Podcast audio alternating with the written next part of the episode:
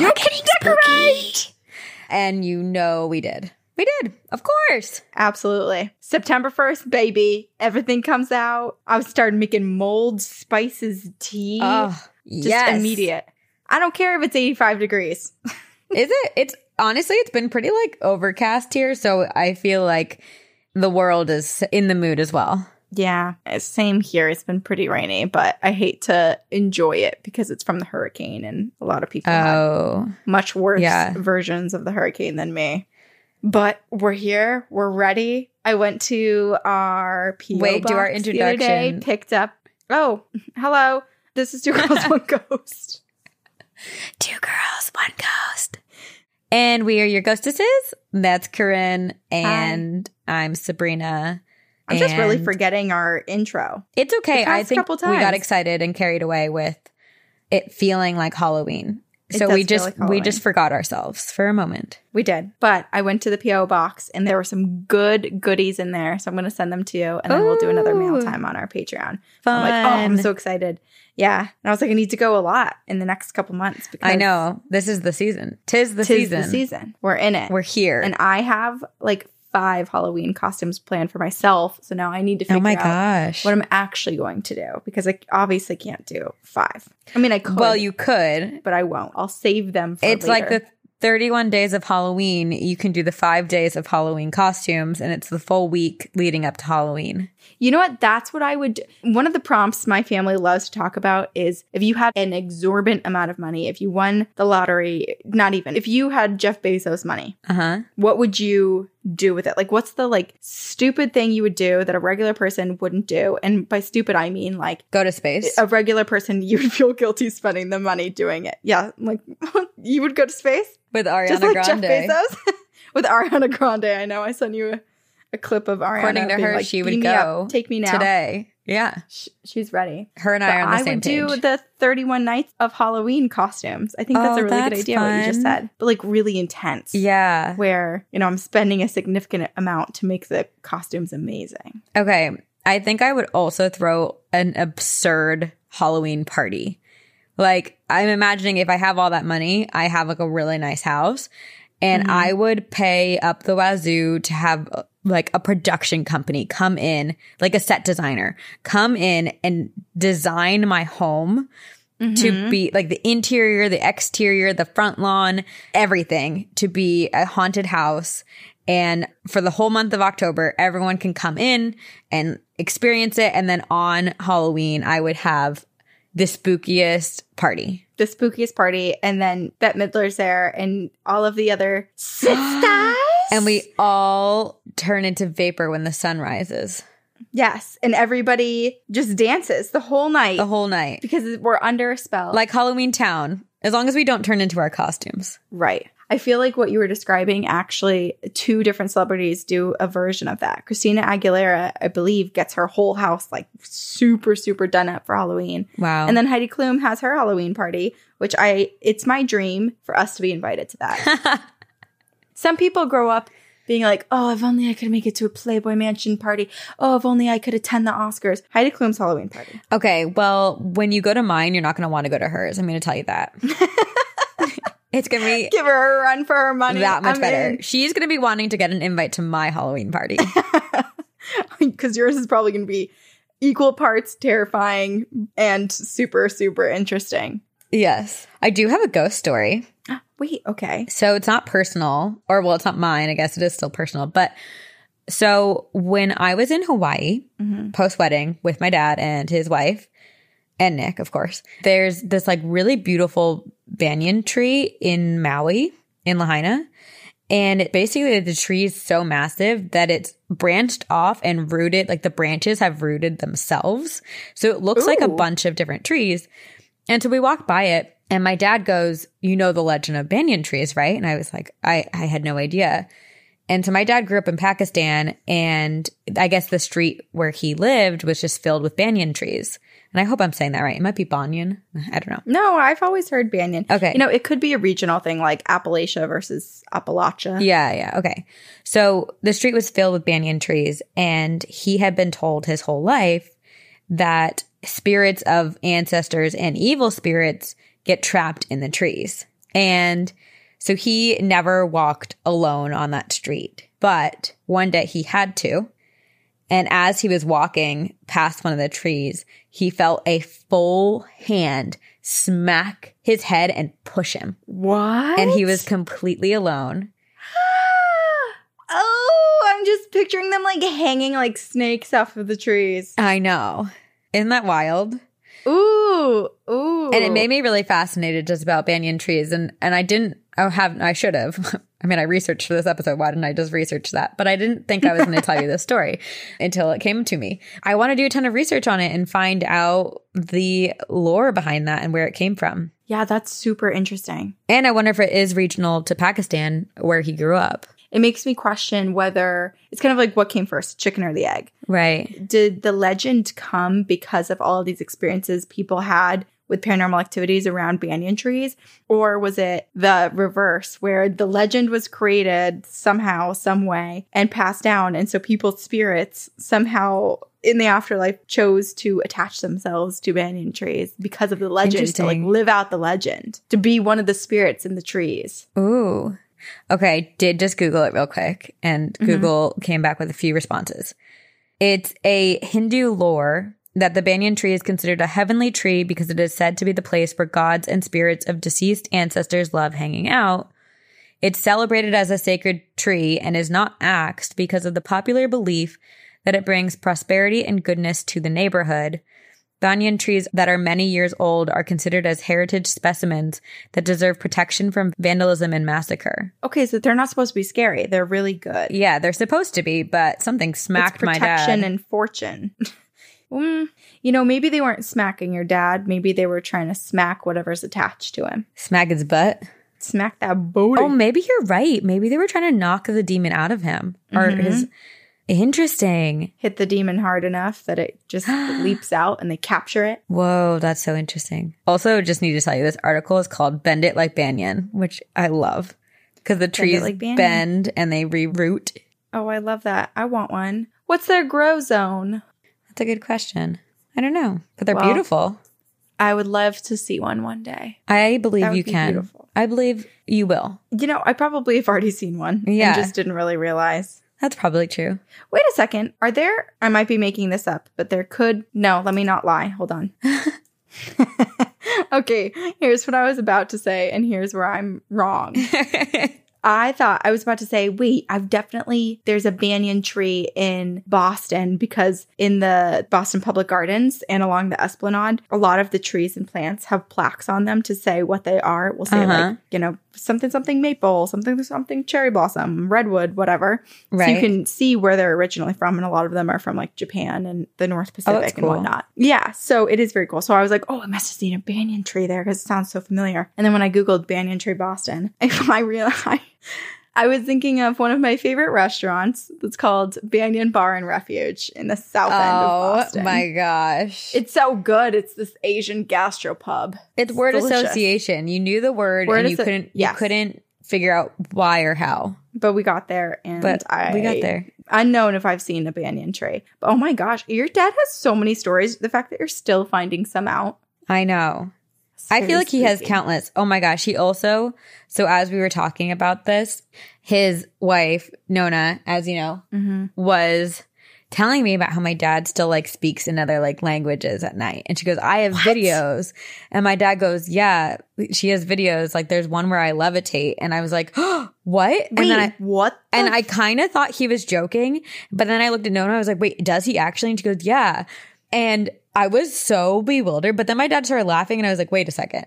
So he was joking, but Nona had like misheard my question. She thought I was asking if he actually spoke another language in his sleep. spoken out, oh. But for like a good 20 seconds, I fully believed that there was a video of my dad levitating and speaking another language in his sleep. And they were playing it so cool. And I was like, I'm sorry, everyone needs to stop. I need to know more. well, I feel like Nona is the type of person that would just play it off at school. She's just like, yeah, that's what he does. That's what he does. Could you imagine? I mean, I'm glad he's not No. levitating, but the whole language thing is strange. Can you get the tape though? I want to hear it. I want to hear the Yeah, I'll ask her. spoken words. But what if it's bad? What if we don't want to know What if it Yeah, what if sends it something upon us? us? That's true. That's true. This is what sucks about being in the position that we're in being lovers of the paranormal and also people that fear it greatly. Yes. We're so tempted. We want to see these things. We want to hear these things. But then there's also this extreme paranoia that comes with it. With like, are we about to curse ourselves? Are we about to set something upon ourselves? Did we just Yeah. misstep? Did we cross a line we weren't supposed to? Yeah. I do feel like the nice thing about this topic, I guess it's such a broad topic, but is that even when we get close, there's so many people out there who won't believe us that I feel like the mm-hmm. paranormal world is like, whatever. They just, people think they're like conspiracy theorists, anyways. That's true. I think I am though. I think you're a little more grounded than me. in that regard. Well, until You keep until you convince me. One foot out the door and I'm like trying to fly through it. Yeah, yeah. Well, I am trying to fly to space, so I'm not quite grounded. oh, did you see that they're taking application? Did I already tell you this? They're taking they're not to go to space, but in around Houston, Texas, they're taking applications for people, I think it's like age 25 to 35 to live for a year or two on this like base that's supposed to simulate Mars. Okay, I don't have a job right now. That I know. I So I really looked into the application for you the other day because I was like, Sabrina would freaking love this. Like, what perfect timing. We could put our podcast on hold so that I know. I was just gonna ask, can we still Mars. record? I don't know, but I think I would be down to take a year long break if only for that. That's the only reason. only for you to go to fake Mars and then live out your dream. okay, well, I need to know more actually- about this. What's it called? I don't know. Mars simulation? Na- NASA Houston Mars. But okay, so you're actually not qualified. I'm so sorry to tell you. Oh wait! Don't get me. You got me so excited. I know. Rude. While you're in the age the age bracket That's the only qualification I have. Yeah, you have to be basically like this super scientist in the STEM field or a fighter pilot. So, So real fighter pilot seems really hard to do. But the stem cell thing, I have done STEM, not stem cell, STEM, STEM, STEM science. See, I already am. Mm-hmm. I've actually done like those KiwiCo kits that are like STEM projects. So does that count? So close, but not quite at the astrophysicist type level, master mathematician. Okay. Well, what if they need like a gardener? I'm not good at that either. Okay. What if they Keep need going, keep going. We got to think of something. someone They to need tell ghost stories? Entertainment. Entertainment. God, how dare they not think of that part? Their minds will go stale without I know, they need me. Storytellers aboard. oh gosh, I'm gonna you should just write to them, and be like, "You're missing one crucial person, and that's the person who is entertaining and could talk to a wall, Yeah. and will keep everybody a little more sane."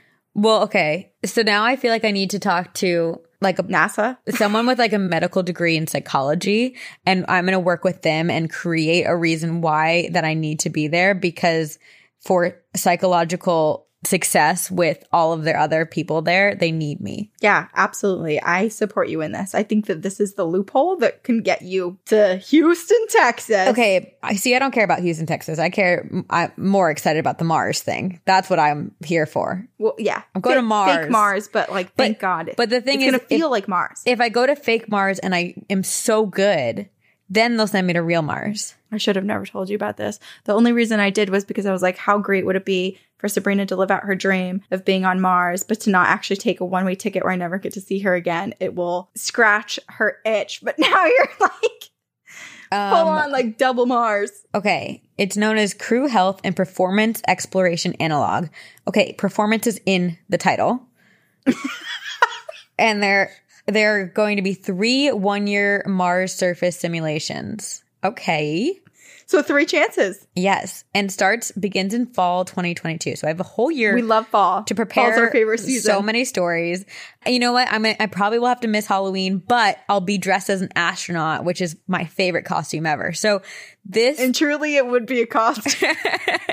Everyone else, it might make sense, but the performer, it's just a costume. You know, it's a simulation. so in the real world, if I were on Mars, I would have to be wearing the, uniform. So Oh man. this is okay. I I'm going to tell Nick when he gets home today that I have a lead for a job. you should.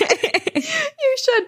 But here's another thing that might help you out. If they're doing three different versions, they might find out in the first one that they really need some some regu- regular old folk in there. Yeah, yeah, yeah. I'd rather go in the first one though, because if they realize they don't need that after the first one, then I have no shot. But if they, after the first one, like realize I was so good, Mm, then they might, I don't know, hire Ariana next year. true. It might be a bunch of celebrities. It might be a reality show. Yeah, I'm setting her, I'm Did setting ever- her up for success. It's all about me giving Ariana what she wants. Ariana Grande, baby. Here's what we'll do. So Ariana Grande will be with you on Fake Mars, and then to, we'll keep the podcast going, but we'll have a year long guest to sub in for you, and it will be Post Malone, oh, that's interesting. so he can tell us all the inside scoop on Zak Bagans and all of those his Dybbuk box encounter. Wait, I have to train Post Malone for his year. you do. I have to tell him what they liked and what they didn't like. You know, they really love ghost stories. They don't love rapping. They don't love music. yes, that's it. That's what you got to do. This is good. I'm into this. For some reason, I pulled out my phone and I was going to show you something, and now I can't remember what it is. That's okay. See, this is what happens when we get carried away by things. we do. But we'll get into ghost stories. We've got a great topic picked out by a listener slash Mhm. Patreon donor.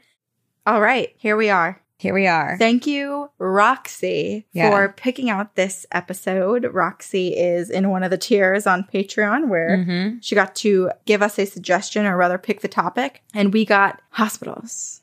Hospitals, which is continually one of the most frightening and disturbing topics because regardless of, I, I mean, there's a lot of similarities between a lot of the hospitals that I feel like we end up doing, but Mm-hmm. Just hearing them again or just realizing how widespread the malpractices and Yes. terrible treatment of people were is is still bewildering and makes doing this research quite disturbing but also very fun. Yeah. And it's just, I think it's one of those things where when you think of hospitals, you're supposed to. I mean, I know a lot of people have like white coat syndrome, and, and your Mhm. goal is not to end up in hospital, but it's supposed to be where you're cared for, where you come out a little less broken than when you Yes. entered. And so the fact that that's not the case, and then on top of that, there's so many hauntings and such darkness that shrouds so many of these hospitals, whether they be active or abandoned. It's just a really yes. fascinating topic. Also, they're supposed to leave there better, but at least in my story, I don't know about yours, many people never leave. Never leave? Yes, same. Same. All right. Weston, West Virginia. Population just over 4,000. Population of ghosts? Too many. Why is Weston, West Virginia, with such a small population, on the map for ghostly activity, you ask? Well, it's because it's home to, and many of you guys have probably heard of this place before. It is home to the Trans Allegheny Lunatic Asylum. The asylum is notorious. It is horrifying.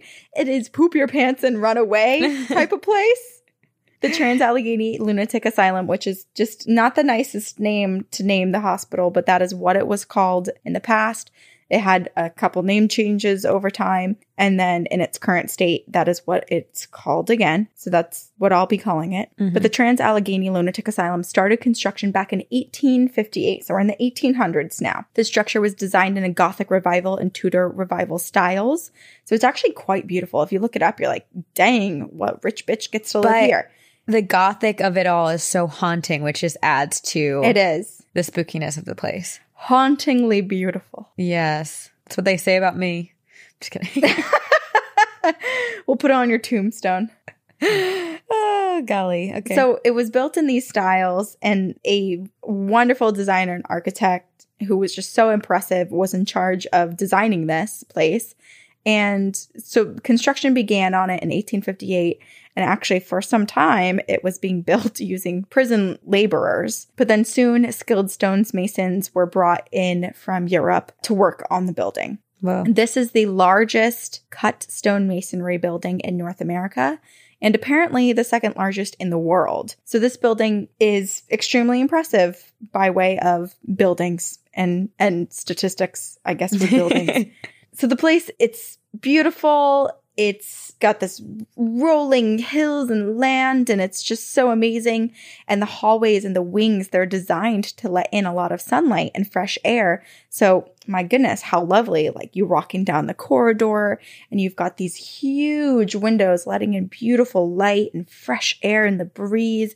It just sounds really nice and the land around it is sprawling. There's green grass everywhere. You're thinking like, ooh, let me go outside and do a little, you know, Zac Efron foot grounding thing. If it were operating today as a hospital, that's at least how I would think of using it. And then in the middle, there's a big steeple and it's just incredibly beautiful and lovely. So why are all these people shaking in their boots when they hear its name? Well, it all started back in 1864 when the Trans Allegheny Lunatic Asylum opened its doors to patients, positioning itself as a psychiatric hospital. It all starts like that. Mm-hmm. And the land had already seen some action in the few years before it because the building found itself in the middle of the American Civil War. And Oh. after the construction had started on this property, for a time it was paused. And the partially constructed asylum was used as Camp Tyler, which was a military post during Hmm. the war. But then a few years later, they were like, let's finish this. The place is available again. Let's finish construction and open our doors to patients for psychiatric treatment. And by now, we can all agree that while the thought behind psychiatric hospitals must have been well intentioned, hearing about them today makes us wince because, like Sabrina alluded to earlier, we know the horrors that the patients actually faced during treatment and during their time in these places. So at the time, people were really excited for this facility. They didn't know what was to come. The building had actually been a project of Thomas Story Kirkbride, who founded what would become the American Psychiatric Association. So this guy's huge in psychology. Whoa. And Kirkbride, he built this hospital on the foundation established by this woman, Dorothy Dix, who essentially said that mental illness should not be this faux pas thing. We shouldn't hide people away in darkness and physically Whoa. restrain them. Their treatment should be humane. she said this back in the 1880s, 90s? Dorothy Dix did, yes. And so Kirkbride was like, yep, I agree with you. This is the direction we should go. wow. So he took her ideas and tried to put it into practice in this hospital. And he was very vocal about his intentions with the hospital. It was constructed in a way with the architect's help to be this place where there was humane treatment. So the Uh-huh. building structure was focused on sunlight and fresh air. Patients would be able to roam around as much as possible and they can spend their days doing what they enjoyed and stimulating their minds and avoiding boredom. You know, they're not just like, strapped down to a bed staring at a blank wall all day like so many other Wow. hospitals had treated patients. So people were hopeful. One of the first good options for psychiatric patients, or so they thought. Right. Originally intended to hold 250 people, the asylum quickly outgrew itself. Construction continued into 1881 with separate rooms for black patients becoming available in 1876 and then additional wings constructed throughout the next few decades.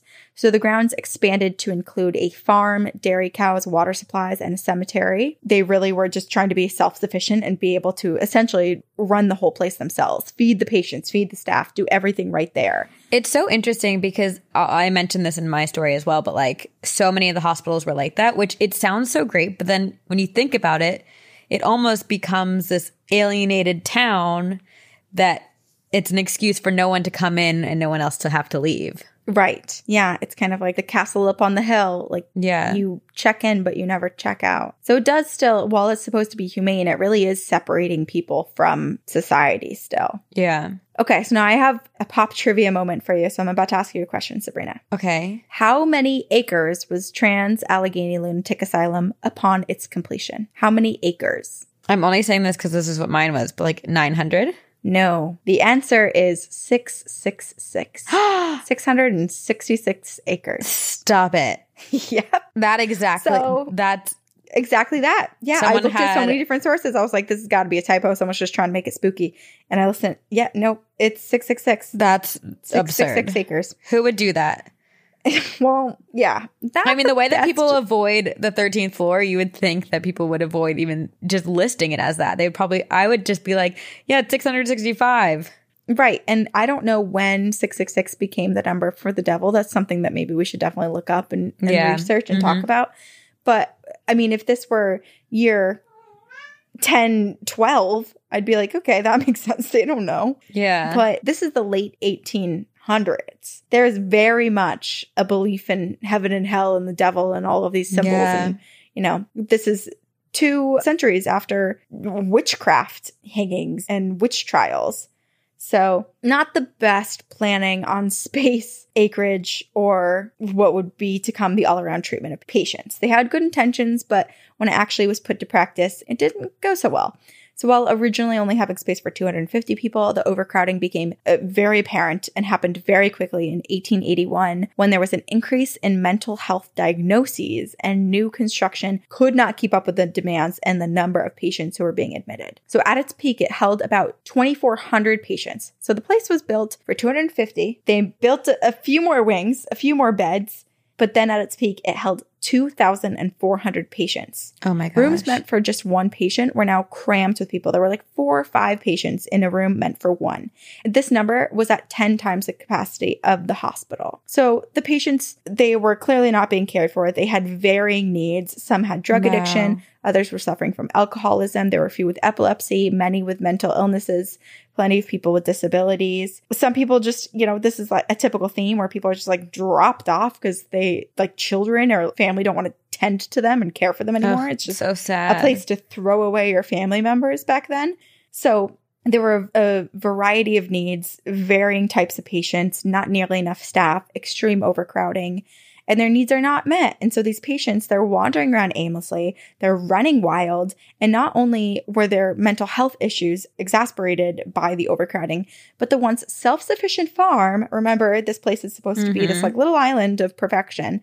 It's now over capacity. There's not enough food. People are Ugh. not getting enough to eat. They're all becoming malnourished. And then the building itself began to deteriorate. There was not enough furniture for patients, so people were laying on the hard ground.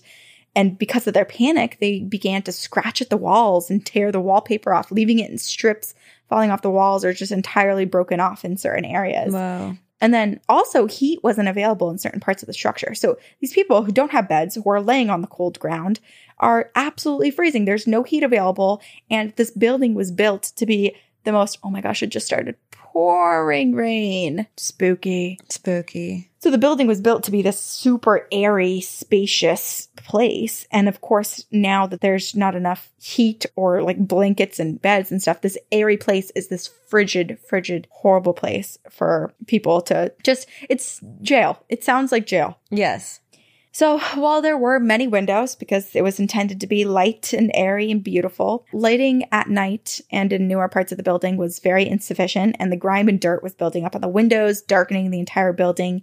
And then it was just kind of this gloomy, soot colored shadow, this haze. So, everything was getting gross. Everything was not being tended to or cared for. And just like this whole darkness kind of shrouded the hospital and started to take hold of all of the people and the staff and the building. So the place was scary, and the people in there were in trouble, especially those who were patients starting in the 1950s, because that is when Walter Freeman brought his lobotomy project to the hospital, Calling it a project. making it the headquarters for the West Virginia Lobotomy Project. Oh my gosh. It was a project intended to cure patients, to treat as many people as possible. Essentially, they were like, okay, these hospitals are so overcrowded. Why don't we just shove an ice pick in everybody's brains and then they'll be cured? And then we can just let people leave the hospital because I just cured them by shoving an ice pick through their brain. And then we'll solve the overcrowding.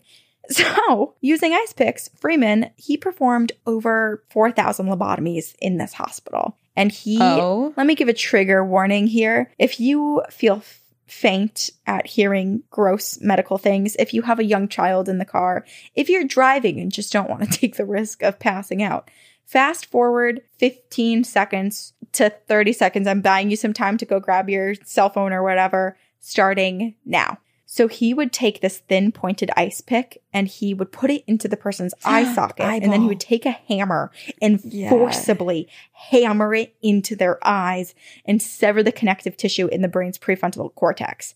So many people died. Obviously, they're literally getting a spike through their head.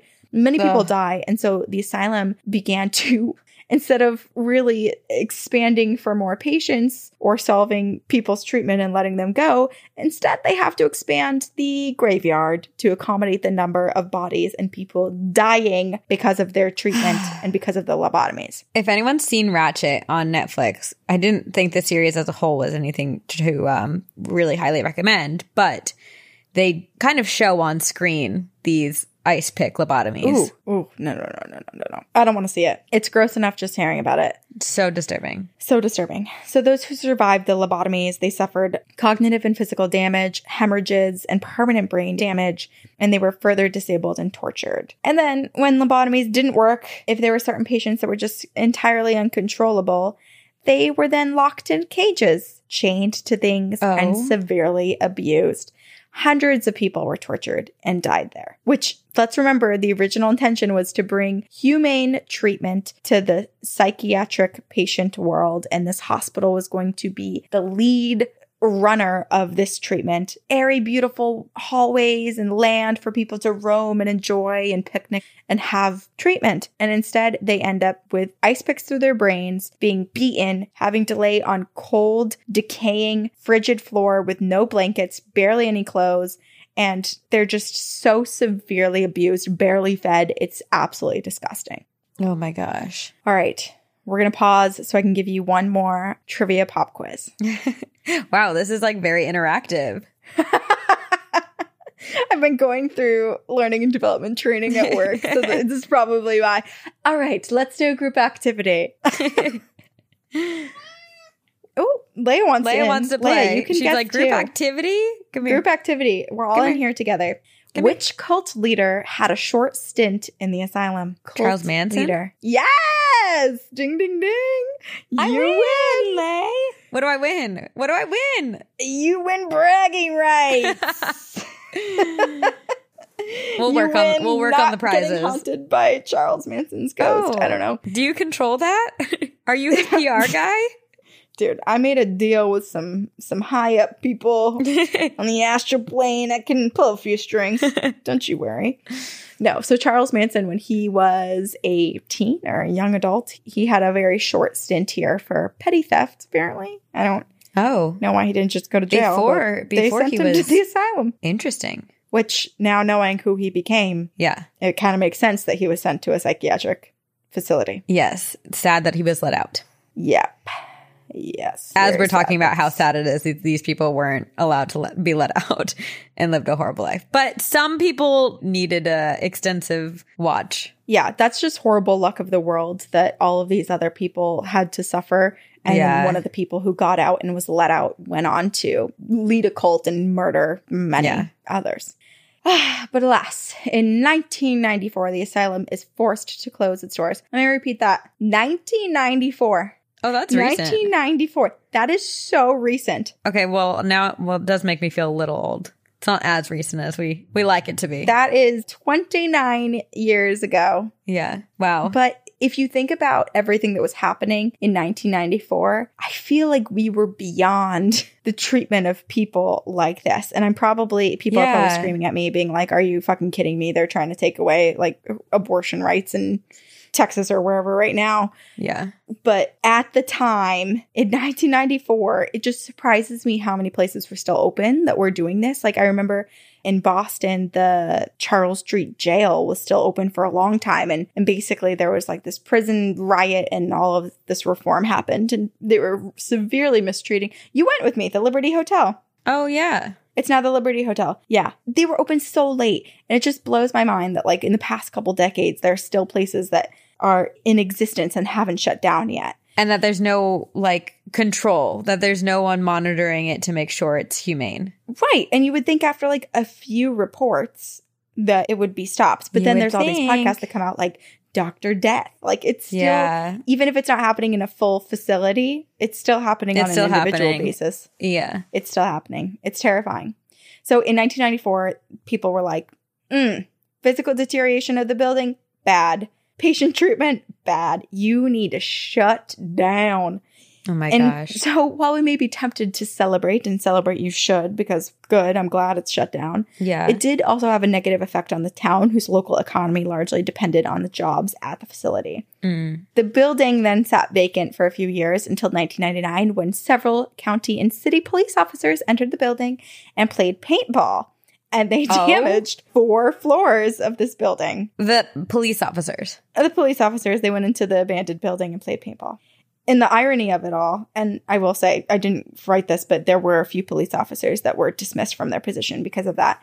But Yeah. the irony of it all is the current owner holds like paintball nights at the property At now. the property. Yeah, yeah. Wow. Okay, so vacant, damaged, and with this horrible past, an effort was made to revive it. And some ideas for the Trans Allegheny Lunatic Asylum were to turn it into a Civil War museum, maybe a hotel, perhaps a golf course.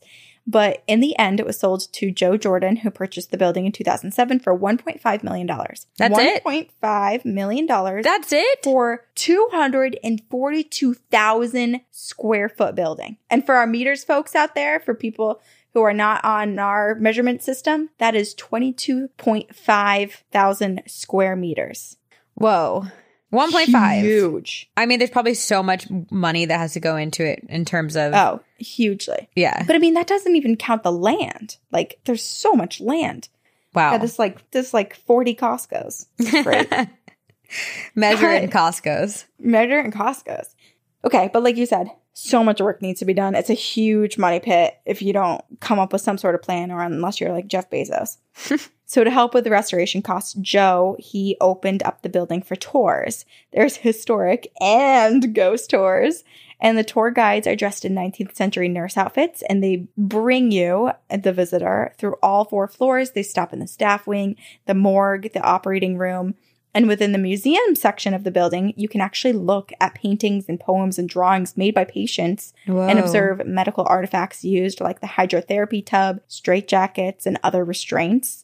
And for those who are braver than us, or maybe I won't categorize you with me, braver than me, because you are braver than me, you can also spend the night and do an overnight tour. Eek. But that's one that you'll never see me do because I'm not trying to encounter the spirits that are here. And there are menti. Whoa. Menti. Whoa. Ooh. What just happened? you were possessed by Plenty the and many. Plenty. it's and like many. gruel. gruel. so gruel. So the spirits are mostly benign. There are a few scary ones, but entering the building, people say the energy is palpable. You feel like you're not alone. You know you're not alone. And that tens, maybe more, of spirits uh, of people who had once lived here and died here are still wandering the now abandoned halls, hiding behind these decrepit doorways and near the abandoned medical equipment and sitting in the leftover wheelchairs in the hallways. So very spooky vibes, very, very creepy. Honestly, it's so spooky how many of these abandoned hospitals just have old wheelchairs just sitting around because that might be the creepiest thing to ever exist. Like in an And you abandoned know building, around. the wheels squeaking, you see them like moving by themselves. It's just why do they all have these? Like I understand not pulling the resources to remove like huge medical equipment and heavy items that you're just like, I'm not going to spend the money to do that right now. But a wheelchair is such an easy thing to take You out. would think. yes, I guess people like the ghosts moving it around. I don't know. It Or like they tried factor. to take it and there was like a force pulling it back and they're like, yeah, we're just Oh gonna leave God! No, no, no, no, no! The chair starts oozing out goo. it. Ew. So, because of the hospital's involvement with the Civil War, uniformed soldiers are sometimes seen wandering the halls. But that's probably the least scary encounter you will have, is just observing people in Civil War era uniforms wandering Mm. about. Thousands of people have heard voices tell them to get out. And one of the more present spirits is that of a little girl. She's actually kind of nice. Her name is Lily. She was not admitted to the hospital. Rather, she was born in it during the Oh, Civil War era. And then she lived on this property. And then actually, she did end up getting admitted to the hospital when she had pneumonia. She got pneumonia and she did not survive her illness. And she died at nine years old. Oh, poor thing. So sad, yes. And she still spends her days in what was her childhood home, playing in the corridor reserved for violent women, and sometimes in the lobotomy recovery area. Because that's where kids should be playing. I know. And also, I feel like that's kind of an oxymoron lobotomy and recovery. Yeah. And visitors will often hear her laughing and sometimes crying because she's nine. Yeah. Emotions happen. Another spirit is named Jim James, and he haunts the prison, fooling with technology and communicating through flashlights. Jesse's another spirit who you may encounter. He's a man who died of a heart attack in a bathtub. There's also two teen boys from the 1940s who hang out in the restroom. Whoa. Or perhaps you'll encounter a man who was brutally murdered by his roommates in 1987 in Ward F. And I'm going to give another trigger warning to fast forward because this is gruesome. This poor man was tortured by his roommates. They hung him using bed sheets from a pipe and he didn't die from that. I'm trying to not asphyxiate. Asphyxi- Well, I guess, yeah. His neck didn't crack. 'Cause that's like, isn't Yes. that what kills you? Is the like breaking of your neck? Yeah, unless you end up getting choked to death. But I think typically Oh, it's like the weight of your body on your lungs or like the neck cracking. Yeah. So that didn't happen. So he was still alive. So to kill him, they took him down. no. They put him underneath the bed frame that was a steel bed post and they shoved the bed frame through his skull. Fucked up. oh my gosh. Oh, it's horrible. Yeah, they basically like curb stomped him with That's his Awful. bed. After everybody trying to hang him. Yeah, and this was 2v1, and all of the ghost hunting shows have been on this property.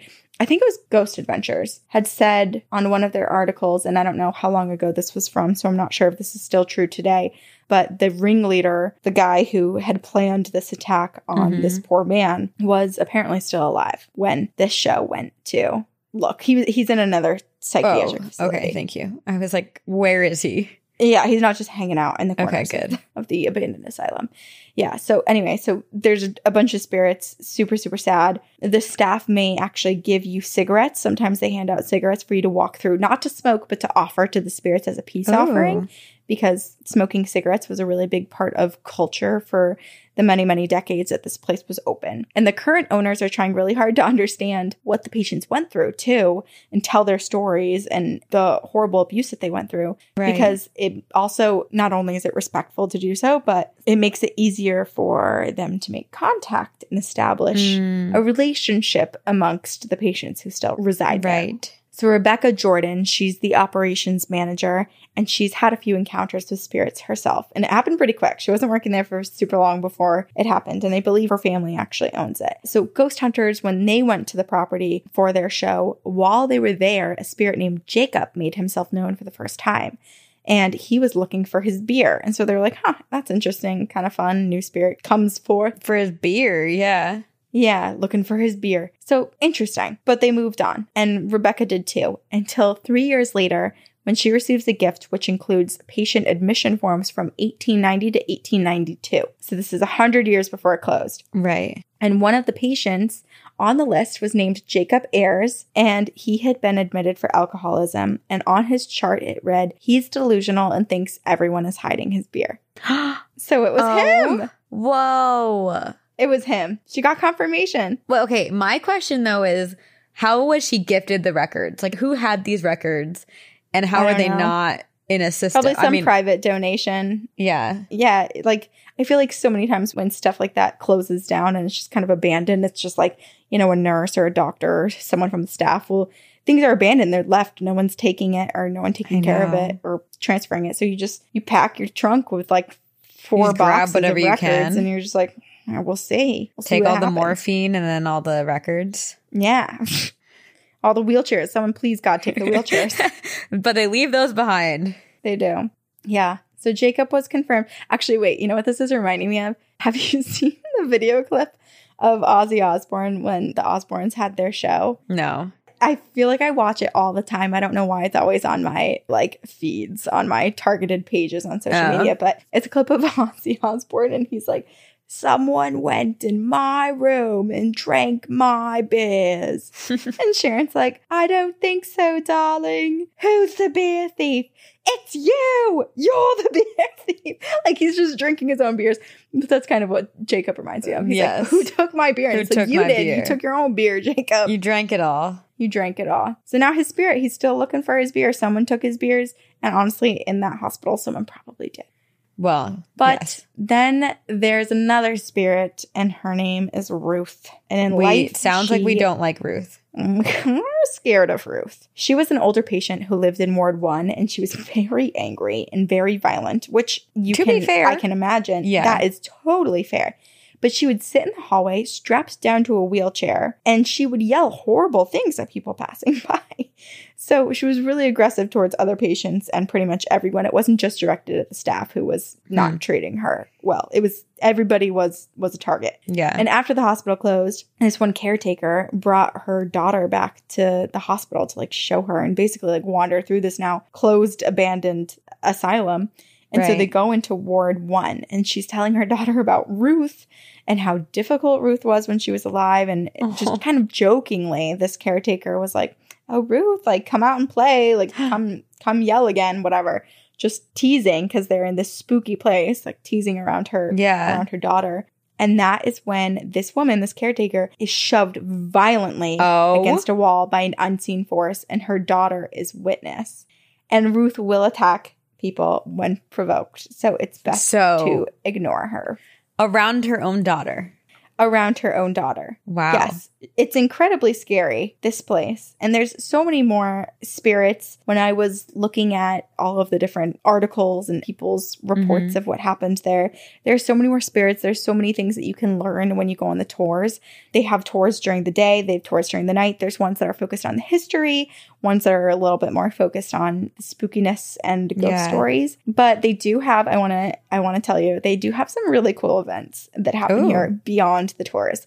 Okay. So they have a fall festival, which kids can go to. It, they say it's great family fun for all ages, and they have karaoke, they have talent competitions, food, crafts, fun. costume contests, games, all this stuff. They have flashlight tours that go on. There's an asylum ball oh. where it's a seven hour long party and there's a bunch of like cash and prizes that are given out and an annual costume contest that happens. This is Corinne. October 23rd. It's still happening. It's just masks required. So you Wait. can totally go. I'm in. Wait, that is Yes. so fun.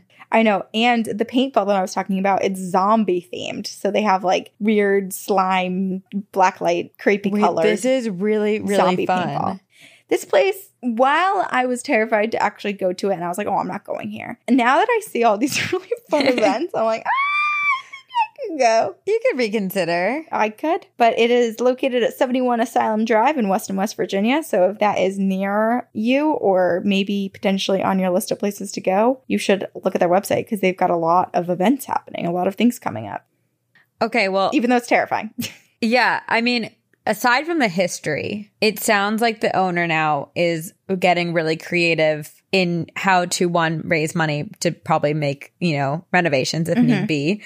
And B, like it seems like the best way to tell the story of this horror is by giving tours and telling the history and adding these attractions that bring people in another way as well. So I feel like yeah, and it is it's successful. Like the whole front entrance has been restored to its original Oh. state. So even though you're going to walk through a mostly abandoned and deteriorated building, you get to see like when you enter, you get to see what it used to be. And, That's and be like, oh, I can see why people wanted to be here. I can see why family members felt okay sending their loved ones here. That ball sounds so fun. It's like So my party, the party that I want to throw. Yes. Wow. Uh, I think you know what's my dream, Sabrina, what? and it involves you. Okay, thank you. I think we just take one year where we just do all of the things that we've said we wanted to do. Not unlike our haunted road trip that we keep talking about, yeah. but like all of these events, not only go see the places and do the tours, but like do all the really fun pumpkin festivals, Halloween contests, masquerade balls at these places. I'm more than down. Like like I think I could spend more than a year just traveling around the world with you and just going to haunted places. Me too. I'm becoming less and less scared of the idea. I really like it. I mean, because I feel like, yes, haunted places are scary, but there's so much history, I think, behind so many places that we've talked about that almost makes you, well, not totally, but almost makes you forget about the scary hauntings. Yeah. Or it makes you understand them better, you know, so it makes it Right. a little less scary. And if there are other people around too, Yeah. makes it a little. Although, if we were doing that and we were kind of like back to back going to all these haunted places, what if we picked up a spirit? We wouldn't know where to drop them Where it off. came we wouldn't know where we got them from. That's true. We should find someone who, well, we have to interview, I think, but we have to find someone who we really trust that's like a good medium who can come with us. And if spirits do get stuck to us or caught to us, caught on us, what? Stuck? Attached, Attached. Thank you. attachment, Stuck, caught, all the cinnamon, synonyms. C- cinnamon, Cinnamons, all the cinnamons. I'm back in fall season mode. they can help us set them free. Yes, I'm into this recipe that we've just concocted. Okay, it's so sad that I, because I want it to happen so badly that I wish, like, what's stopping us? I mean, it sounds a little expensive, but money. So Yeah. I'm going to do a lot of manifestations in the morning. I'm going to do a lot of money seeking, okay, put it out into the world. I can do it with you. I'll do that be too. able to do it. okay, Great. Alrighty. okay. Here we go again. Here we go again. Another haunted hospital. Oh, you changed your hospital pick. I did. A last minute switch. I just looked at our schedule. I changed it yesterday morning, but yeah, you probably haven't seen it since then. I chose Eloise Psychiatric Hospital in Michigan. And I want to say thank you to our Patreon donor, Jenna, for recommending this hospital because we, before we record our episodes, post on Patreon what the topic's going to be. And you guys can comment on it if you're excited about anything. And Jenna commented, Eloise Hospital is so spooky. And Roxy, who recommended this topic or picked this topic, commented being like, that place gives me the creeps. And Oh my gosh. Roxy also picked Trans Allegheny Lunatic Asylum. Oh my So gosh. Well, I love when our listeners help us and give us the topics and the subject. But I'm so grateful because hot damn, this place is riddled with ghosts and it was the largest psychiatric facility in the United States at its prime. Whoa. Paint peeling off the walls, glass windows shattered to smithereens, loose paperwork litters the floor, and shadows whisk through your peripheral vision. This is the Eloise Psychiatric Hospital today. Abandoned, but hauntingly alive with something supernatural. Before we talk spirits, let us first talk history, which then might make you feel better about the spirits. Or worse, because it's pretty sad. But back in the 1800s, it was ultimately up to counties to handle the poor and those experiencing homelessness on their own. So Wayne County, Michigan decided to build a poorhouse, which I had never heard of, but uh, I guess this was a thing during the 1800s. And they called it a poorhouse or a county house. And it was built in 1832 on farmland located on Mount Elliott Avenue. And it was basically built to house the poor. And so the intentions were good, but they didn't totally think things through because they basically were like, we're going to build this. And then they didn't put anyone in charge of it or help maintain it or anything. So the house was just mm. like very poorly maintained and started deteriorating pretty rapidly. And it could hardly house the climbing number of poor civilians. So by 1834, which is two years after they opened it, they decided to move the poorhouse to Nankin Township, where it was more centrally located and had more land and was near the railroad and a river, which both of those amenities made it more self sufficient and more easily accessible. So they bought what was the Black Horse Tavern, which is a log cabin, and they added on a two story wooden building, which would house the poor. And in April of 1839, they transferred everyone to this new location. But interestingly enough, I think there were about 111 tenants of the first original poorhouse or county house. And of those, only I think 36 transferred. The rest of them refused. Like they were terrified of it.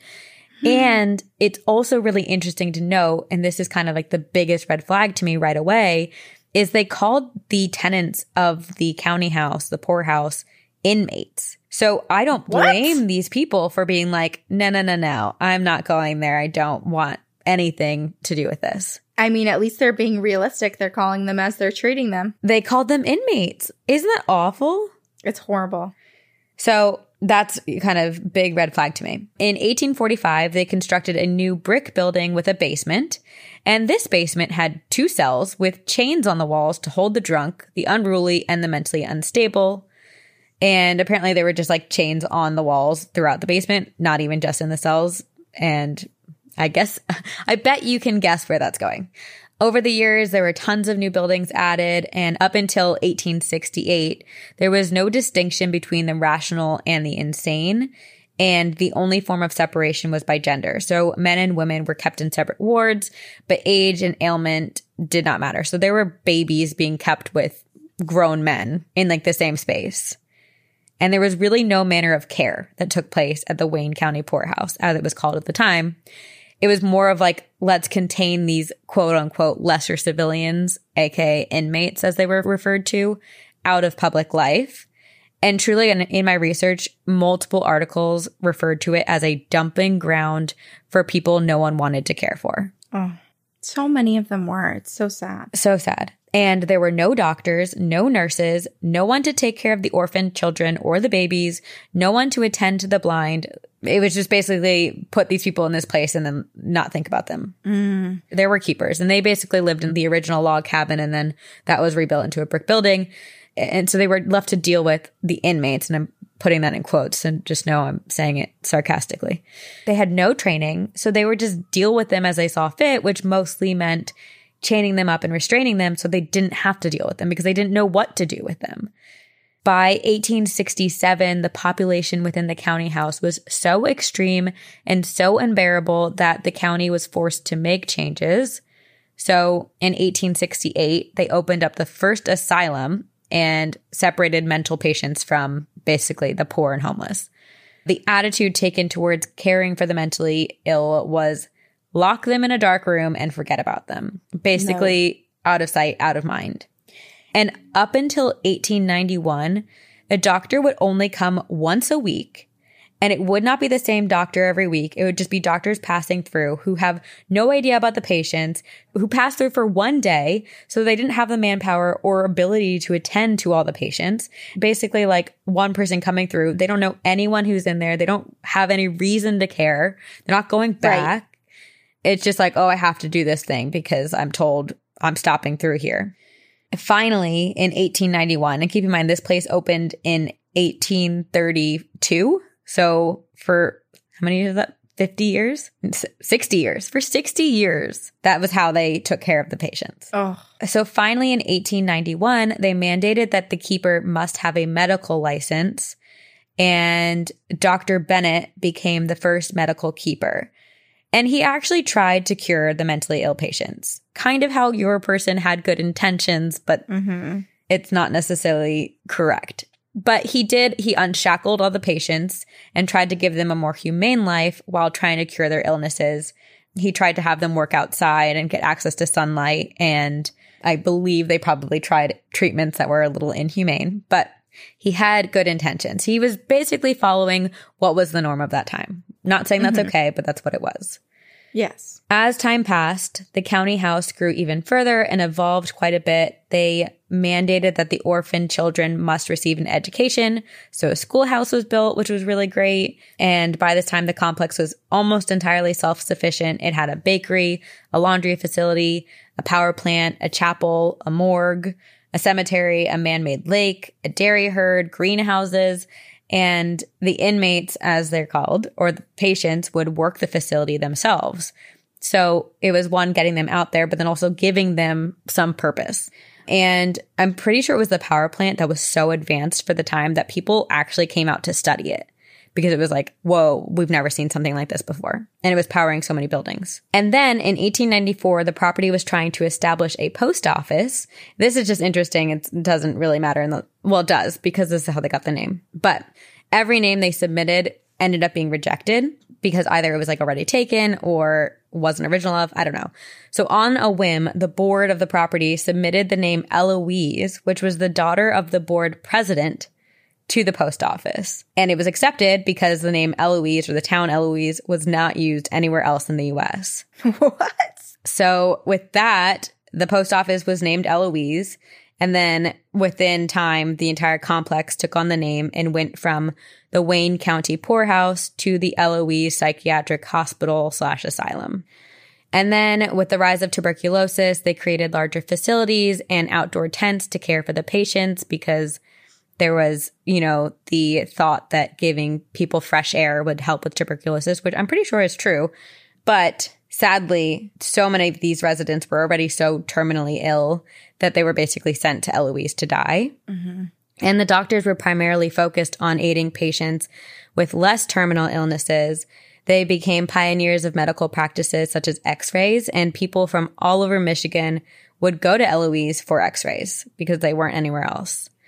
Eloise was also at the forefront of music therapy and encouraged patients to work on the farm to get fresh air and thought it would be beneficial for them. With these advancements and growth of Eloise facilities, there came an influx of tenants and it grew from 35 residents, which was the original amount in 1839, to over 10,000 at its prime in the 1920s. Wait, wait, what- 10,000. What was the original? What, what did you say again? 35 patients in 1839 Ooh. to 10,000. And so that's why it was the largest psychiatric facility at its prime because 10,000, that is an unreal amount of people. And also keep in mind, like, yeah, they had, you know, a primary doctor on property and they started hiring mm-hmm. nurses and it was a pretty good, well staffed in terms of having more employees based on the history of having no one.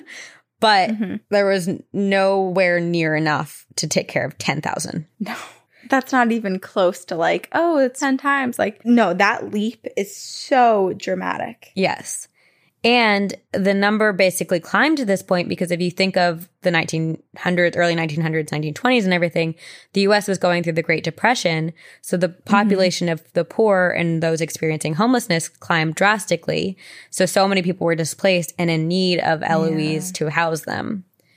And then also in the 1920s brought pharmaceuticals and mental treatments such as electric shock therapy and lobotomies. And as we know, the use of these therapies were not helpful. They were more mm. torturous. In the 1930s, one of the old buildings on the property was turned into a massive general hospital. And after 147 years of operation, the psychiatric hospital lost basically all of its funding and was closed in 1979 because the farm was no longer producing income. It was basically a money pit. So by 1979, all of the patients were moved elsewhere and most of the buildings were torn down. Today, only five of the 78 buildings still stand. So it's basically the firehouse, the bakery, the power plant, and D building, which housed the commissary and the cemetery. And that's of July 2021. The bakery suffered a fire in 2017, and it, so it still stands, but it's basically like a burnt, decrepit building on the land. Got it. And what I found really, really interesting is that every article that discussed the history of Eloise Asylum failed to mention the death toll or any of the oh. malpractices. And it's kind of just like insinuated, but they don't talk about it and they don't have records of it specifically. So they were just like, many people went there to die, but that's kind of all. They skated around all the details otherwise.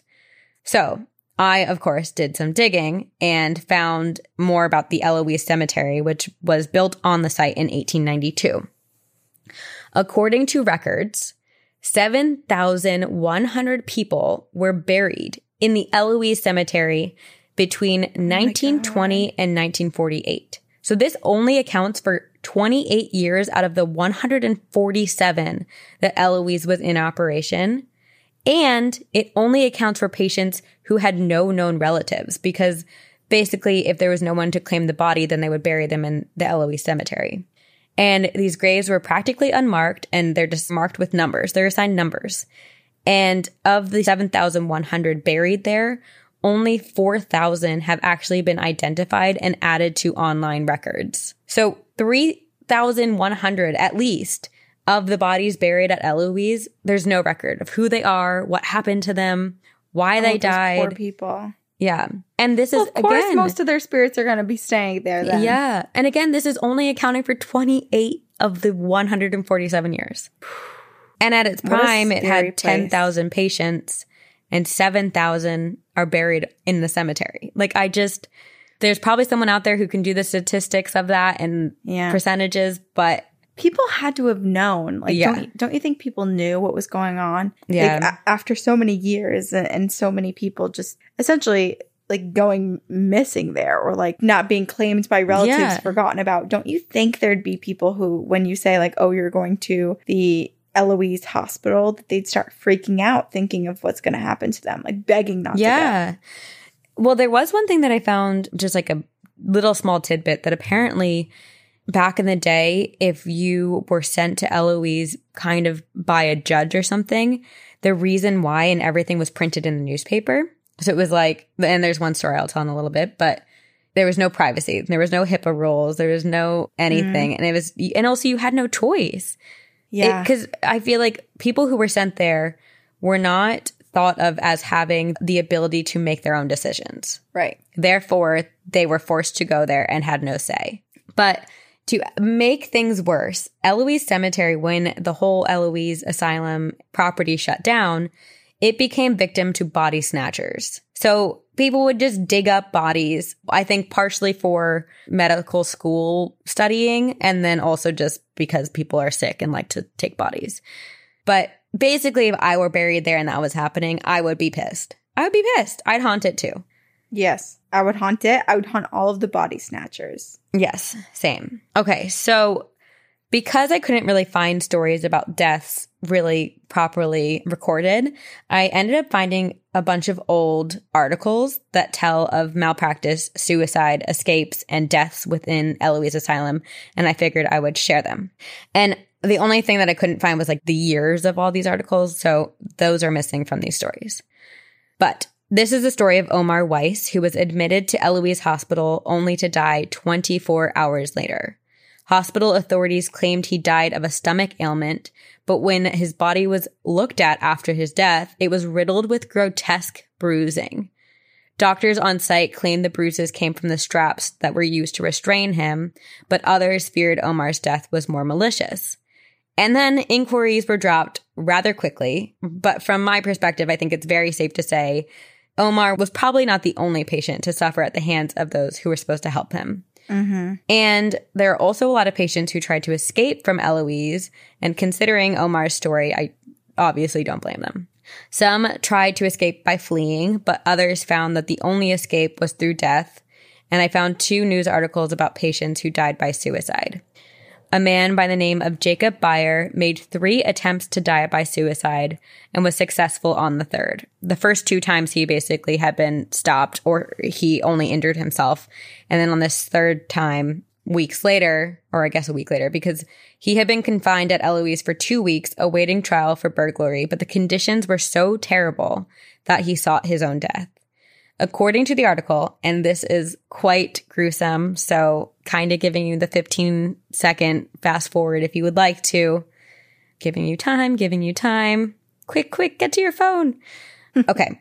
According to the article, his skull was crushed in like a broken eggshell by a desperate dive over the third floor banister to a hardwood mm. floor 40 feet below. Oh no. Oh. The other patient, John King, leaped from a third story window and suffered massive internal injuries where he lay in suffering until he finally succumbed to his injuries two days later. And then this story is kind of sad. This is kind of what I was referring to about if you were sent there, it was just like leaked to the news and everyone knew your business.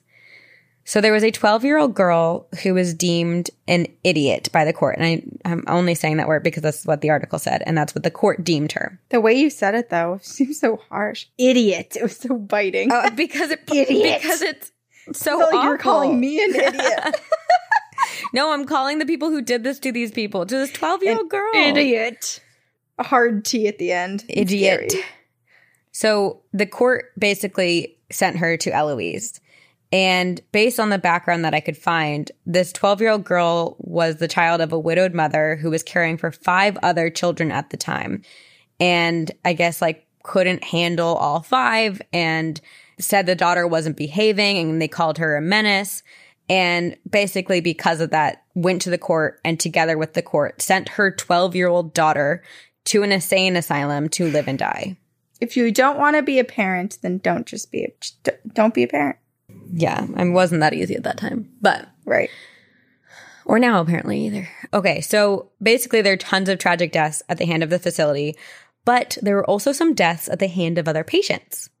There were murders among patients that were scarcely documented, and there were also murderers and murder victims sent to the hospital where they then died. So, this is the story of Rolla Spears and his mother, Mrs. Megson. Basically, Mrs. Megson was living one mile north of the county house where her son, Rolla Spears, was being held. Rolla had been having spells of mania for three years, and so he was sent to Eloise Asylum. One night, he escaped from Eloise and returned to his mother's house, where he, 15 second fast forward if you would like, where he attacked her with a jackknife, gashing her face in a brutal manner, and then stabbed her with the knife until her body was a mass of cuts and bruises. Oh my God. He then left her for dead and ran away, but she was found the next morning and rushed to Eloise Hospital, barely hanging on to life, and she died at the hospital. A few days later, Rolla was found in the woods, covered in his mother's blood, and returned to the asylum. Another story documents the malpractice and inconsideration of the doctors at Eloise, and that's the story of Charles Zoch, who Charles was admitted to Eloise Asylum for several months after a claim that he was poisoned at Ford Motors where he worked. So he checked himself in and he was diagnosed as being severely unstable and they all agreed that he was not actually poisoned. He was suffering from mental illness. But for some reason, he was released from the hospital, where so many other people had no option or choice. So bewildering. But anyway, they let him go, and Charles went home and battered his wife's head with a flat iron and shoveled her body into a coal bin. Then went on the run, living in the world for four years until he was caught in New York. And as awful as these few stories I told you are, it's so sad that those are like the only ones I was able to find when there were tens of thousands of people who spent time or their whole lives, the duration Yeah. of their lives in this hospital. So many of these stories will never be told because the hospital accredited their deaths to natural causes rather than, you know, taking blame for the medical malpractices and inhumane living conditions. Mm-hmm. But what we do know is that there are countless restless spirits wandering the remaining buildings and the Eloise Cemetery. The only good news is that they don't appear to be malicious. They're rather disturbed and just confused, left to wander the place where they were sent to die because they were poor, orphaned, or otherwise had no one in their lives willing to take care of them. Today, the remaining buildings of Eloise Asylum have been up for sale a number of times. There were plans for a retirement community or a hotel, but nothing has come of it. Instead, paranormal enthusiasts and ghost hunters have taken to exploring the abandoned halls, looking for the lost souls who are rumored to remain. And now, there's actually a company that offers two hour paranormal tours of Eloise Asylum, and many of the profits actually go to charitable organizations, which is great. That's lovely. But with all of these paranormal investigations comes many documented encounters. From strange moans and screams to haunting footsteps and movement to shadows captured in photographs. And there are lots to discuss and there are photos to post. One employee reported an incident where he saw a couple of children running up the nearby staircase. He was so spooked that he had to do a double take, and on his look back, the children were gone, and in their place was a man just sitting on the steps who quickly disappeared. One girl reported having her hair pulled while standing by herself on the fifth floor. People have been grabbed, pushed, touched. And there's a photo taken by Ace Taylor, who attended one of the Eloise tours, and it's taken in the dining hall, which is on the first floor of D building. So it's basically this large, mostly open room with tables and chairs in the back of it. And Ace shined his flashlight into the room and took a photo with his digital camera. And when he went to review the pictures, saw that there's a black silhouette in the back of the room, which looks like there's something sitting in one of the chairs. It's like a head and shoulders. Ooh. At the time that this photo was taken, no one was in the room and there's no explanation. And also, it's like a silhouette in almost like the beam of the flashlight. Do you want to see it? Yes, I do. Okay, I'm texting it to you. Okay. I now copy and paste the photos into my research. Oh my god. Oh, Right? This is a person. ooh, ooh! You see it right away. I was It's, like, like, oh, I'm gonna very have solid. I'm gonna have trouble finding this. It is darker than dark. Yeah. And it, it's like kind of in the beam of the light and it there's no light reflecting off of it. It just kind of yeah, there's no shadow. no shadow, nothing. Yeah. Yikes. This place is scary. There are also countless YouTube videos of orbs, loud sounds as if someone is walking around, and there are shadows passing through frames. There are also tons of EVPs that have been caught, and the ghosts seem very willing to communicate. So there's this Chicago based duo called IPRA Strong, and they tried to communicate with the spirits. And when they asked what the facility was used for, something responded, the dead, the sick. Another spirit said that they couldn't find their family, and a spirit was calling, Mommy, Mommy, home. They yeah. also asked how many spirits were in the room, and a spirit responded with the number seven, which also lines up with a lot of reports of people feeling this like really intense feeling as if they're surrounded by something which makes sense that there's so many spirits that like they probably do surround you when you enter that building. Mm-hmm. Many other images have been captured. An EVP of a woman humming a song has been documented. And basically, almost every group who visits Eloise has had some kind of experience. It's definitely very haunted, but at least it doesn't seem to be haunted by any dark presences. I'm referring specifically to the creeper at Waverly Hills Asylum. I know I was thinking about Waverly Hills a lot during our research yeah. because there's just so many similarities. Yeah. Even with like TB, right. tuberculosis patients, yeah. just, yeah, a lot of it. And yeah, so it seems like it's haunted by spirits who are just lost and confused. Yeah. There was a movie made, I think it was released in 2014 called Eloise that was inspired by the asylum. And this might be total fiction because I didn't really look up where the movie was filmed, but I read something that said they filmed on site and there were like rumors that the crew members found old jars with human body parts contained within them and also haunting photos of doctors performing medical practices. So I don't know if that's real, but it's fun to tell people. Eloise was featured on the Travel Channel show Destination Fear. And if you'd like to visit Eloise Asylum, you can. History tours start at $45 and paranormal investigations start at $99. You must be over 18 years old and they require you to sign a waiver. They require you to sign your soul away, basically, before you enter the building. And they suggest that you bring your own flashlight because the building does not have electricity. And they also suggest you dress warmly because there's no heat or water and you don't know what's hiding in the dark. Oh man, do we add this to our road trip list or do we not? I mean, why not? It's scary.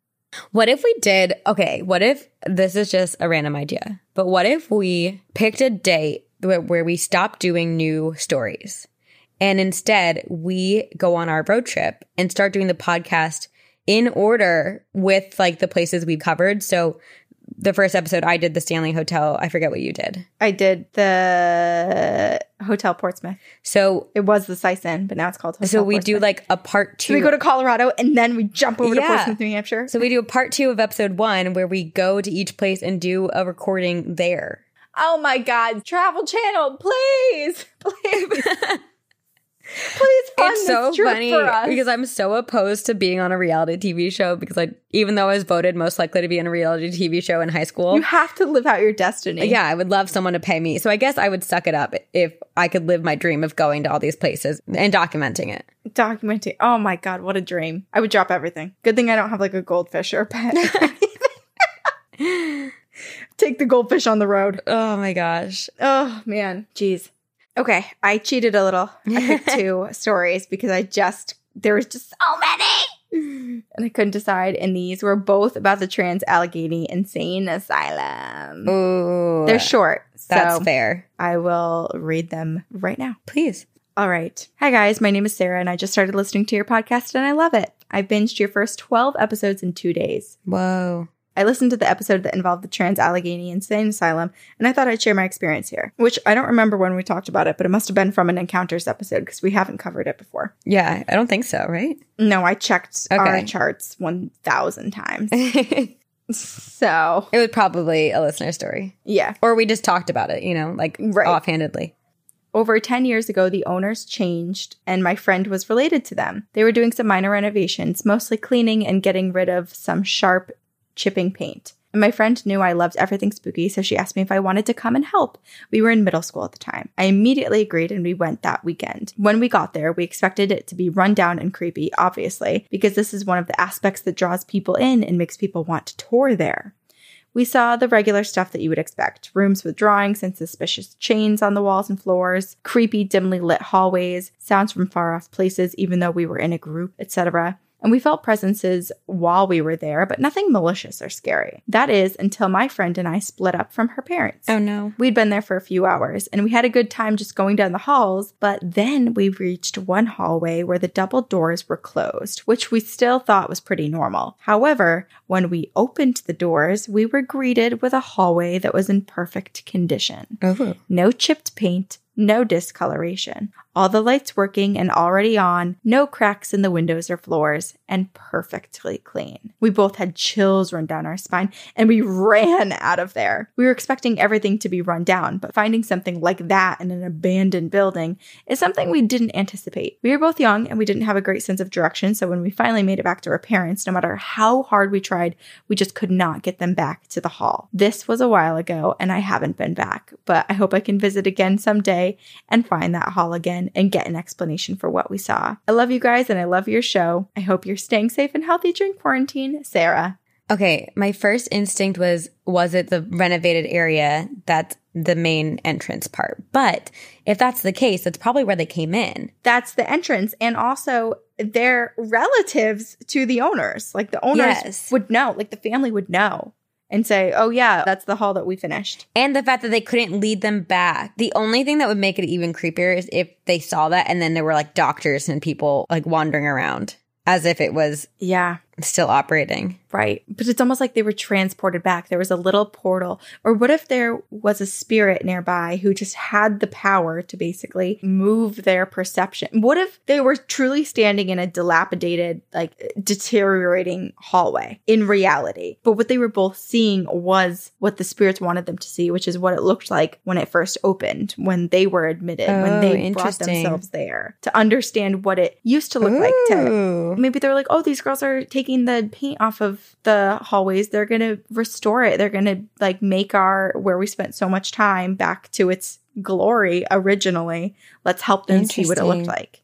Interesting. Interesting. Okay, here's the other one for you. Hi, girls. I'm Shannon. I love your podcast. I've just discovered you a few days ago and I've been binging your episodes since. I have quite a spooky story for you. I'm from West Virginia and I have a cousin who guides paranormal tours at the Trans Allegheny Lunatic Asylum in Weston, West Virginia. She has a daughter who is now seven but was about three or four at the time of this story. My cousin had taken her to the asylum only a handful of times during the day when she needed to stop in and fill out some paperwork or things like that. Clover, her daughter, hadn't been anywhere else in the asylum except for the main lobby and an office right off the lobby. She sometimes sat in the lobby while my cousin stepped just right into the office to fill out paperwork. One night, Clover started telling us about lobotomies. She explained in great detail how to perform an ice pick lobotomy, which is the kind that was most often done at the asylum. Obviously, my cousin would not tell her toddler about lobotomies, oh and Oh she was gosh. too young to read any of the info boards on the wall, and there were no pictures of lobotomies in the parts of the asylum that she'd been in.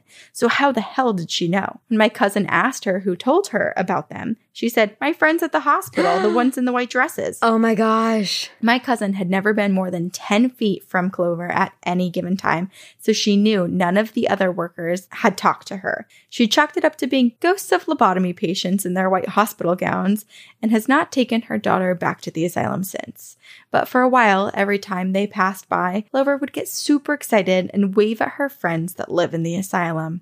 I've lost sleep over the story, and it definitely made me a believer. Thanks for reading and keep making podcasts, Shannon Wow. Uh, creepy. Also, I why are mean- these spirits telling little kids about lobotomy? I mean, well, for one, they were lobotomized and are missing like part of their brain was like severed. And Right. two, they're still haunting this place because of the horrendous things that were done to them. So I think it's fair. If there's a listening ear, they're going to tell anyone. Jeez. And apparently, they must have done it in the kindest, sweetest, gentlest way because Yeah. Clover was scared of hearing it. She was like, My friends, we hang out, we swap stories, let me wave at them. And she was three or four, like so young. And also funny that she was asking her mom about lobotomies because it's like she didn't understand what it was, which is so pure. It's like she's hearing this message and she's like, but what is that? The missing part of the story that I would like to know is when Shannon's cousin brought her daughter to the asylum, did she hear her daughter interacting and just thought she was like playing pretend or like talking to herself or, or something like that? Or was Clover completely silent and somehow communicating telepathically with these spirits? Was there any Oh. sign? Was there any little breadcrumbs that maybe she was talking to spirits in, in this place? Interesting. I wonder. We'll have to follow up. So creepy. So now, the, like these two emails are examples of the many, many, many things that happen at Trans Allegheny Lunatic Asylum. Like there's there's the known spirits that you'll learn about on the tour and like a few extra, but then there are things that happen to people all the time. Everybody has different experiences. There's numerous of them. Yeah. Clover's making BFFs with the patients and learning about lobotomies. And then Sarah and her friend literally like, time traveled, it seems like. Whoa. Wow. Wow. We'll have to go to the ball. I guess we'll go. Fine. Let's do it. you can wear one of your five Halloween costumes. This is perfect. Perfect. I can't wait. That will kick off your Halloween costume event week. Yes. Okay. I'm into it. Me too. Leia does this thing lately where she kind of like lays upside down with her paws like up and her mouth kind of open. and I Dead bug. I call it her She's doing broken. dead bug. I call it her broken position. broken. because she looks a little broken. It's so cute. okay, I have a listener story from our listener Jeff, and it's called "So I Work in a Haunted Hospital." And I was like, "So I'm using this story." Okay, hello, ghostesses. I've been listening since episode one, and I'm excited to have a bunch of stories to share with you. I've always been sensitive to the paranormal, whether it was seeing my aunt one last time or knowing that there was a demon in the basement where I grew up. But I can tell you about that one another time if you want, which we do, Jeff. We really do. A little background I work nights in a hospital in Salt Lake City that was founded in 1875 by the Sisters of the Holy Cross. For context, that's 21 years before Utah was even a state. Walking in, you might think it's a little dated, but just a normal hospital aside from the original chapel from the early 1900s. When I started working here, I figured there would probably be a haunt or two, but I had no clue how much there really was. First, it was the little stuff stories about someone seeing a shadow in a mirror when nobody was in the hall. But here are some specific stories. One of the nighttime radiologists was on the fourth floor one time and saw a young child in a striped shirt in one of the rooms, only to stop herself when she realized that room was supposed to be empty. She went back to look, but nobody was there. On the same floor, a nurse saw someone walking into a vacant room, and when she walked over to check on him, he was gone. And these are not even the freaky stories. Here is where it gets scary. Connecting floors one, three, four, and five is a really old elevator. I mean, probably installed in the 1940s. It's about three feet by four feet, freezing in the winter and boiling hot in the summer. We all call it the creepy elevator because we're creative with our names, aren't we? This rickety old thing will occasionally move and open on its own. One time when I was getting in, it closed on me, which I was like, okay, whatever. So I stepped out and it opened back up. And when I tried to go back in, it happened again. Nobody was with me, so there was no one pushing the buttons to open or close it. It opened again, and I said out loud, You are funny, but I have to go downstairs. I went in, went to my floor, and got off. But that's not the freakiest thing about this thing. You know the phones that they have inside elevators? They don't have numbers you can call. You pick it up and it goes to the emergency or security services. But one time, it rang and one of the nurses answered it because what else are you going to do? So she answers and says, hello. And on the other side, there's a child's voice saying, Mommy, is that you? The nurse immediately hung up the phone and noped out of there, as you do. Now is the part that blows my mind. There is a tunnel leading from the main hospital to a building on the northwest corner of the campus where the nuns used to live. That tunnel is where Central Supply and the morgue are now. One of the security guards has heard someone say, Hey, really close to his head before. And naturally, nobody was there. But that's not the worst of it. You know how things get too quiet sometimes? Well, the further you go into this tunnel, the worse it gets. It's oppressive, and eventually I have to duck down to continue. I'm 5'11. A couple old doors to something have been boarded up over the years, and you can tell by looking at them that it's been quite a while. My good friend was giving a new person a tour on their first week, and it's fun to haze the new folks. And when they passed one of the boarded up doors, they legitimately heard scratching. She doesn't know if it sounded like it was from the inside or the outside, but honestly, does it matter? They were scratching on a boarded up door. GTFO. They booked it out right away. I hope you enjoyed these ladies. Keep up the good work, and I'll see you on the other side, Jeff. I love when people get phone calls. I know. And it's a It phone that you so can't spooky. call. Truly a phone that you cannot call. Yeah. Mommy, is that you? the fact that she hung up right away. I mean, good for her. She like, you know, she ran. Like fight or flight kicks in. She wasn't sticking around to see if this was actually a child or something else about to lure her in somewhere. But ah, can you imagine? I would, I would drop the phone. I'd be so scared. So Or I'd be scary. like, who is this? Who's playing a prank on me? How did you get this phone to work? I would be so spooked. and then the This is scratching, the scratching on the boarded up door. The scratching. Ooh, what wants to get out? This is what makes me think that there's definitely some sort of demon because, I mean, it's sad. Like, there very much could be people that are trying to get out because of the past or because of the condition that they were in. So, the scratching, I can't just assume that the scratching is demonic. Yeah. But I don't know, just the phantom phone call and the child, mommy, and then scratching. I just feel like there's something dark that has found its way there that is imitating the patients and is Or it is the to- patients. You don't know. That's true. It could be. I know. I'm just thinking of like again, Waverly Hills Sanatorium, the Creeper, and then there's so many other. The Collector in Charleston. Oh, yeah. the old Charleston jail. Like there's just so much darkness that goes to places that have experienced like death and pain, whether Yeah. it be horrible like the stories we just told or it's just because, you know, people are losing their lives whether they were cared for properly or not. So, Yeah.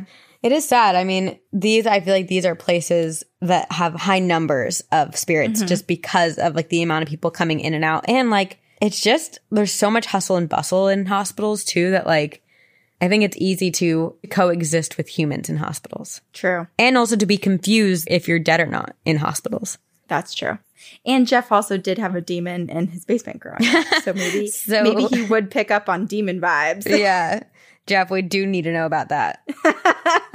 Wow. oh my goodness. Well, considering I'm going to be leaving for my simulation to Mars in a, in a year, you better all send as many ghost stories to us as you possibly can before I depart this earth. Send us any ghost story. Send them to two girls, one ghost podcast at gmail.com. We love to read them. please rate and review on iTunes, rate and review on all of the platforms that you listen to, and tell everybody about us. That's super helpful.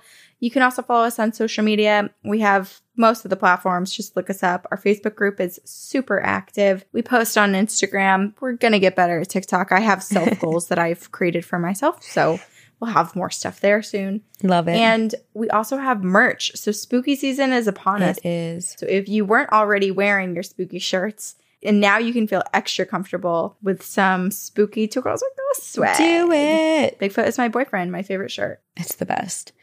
Also, real quick, thank you to our editor, Aiden Manning at Upfire Digital. Thank you so incredibly much for one, working with our schedules, and two, making us sound less uneducated and less Stupid. stuttery. And yeah. And we will see you on the other side. Very spooky.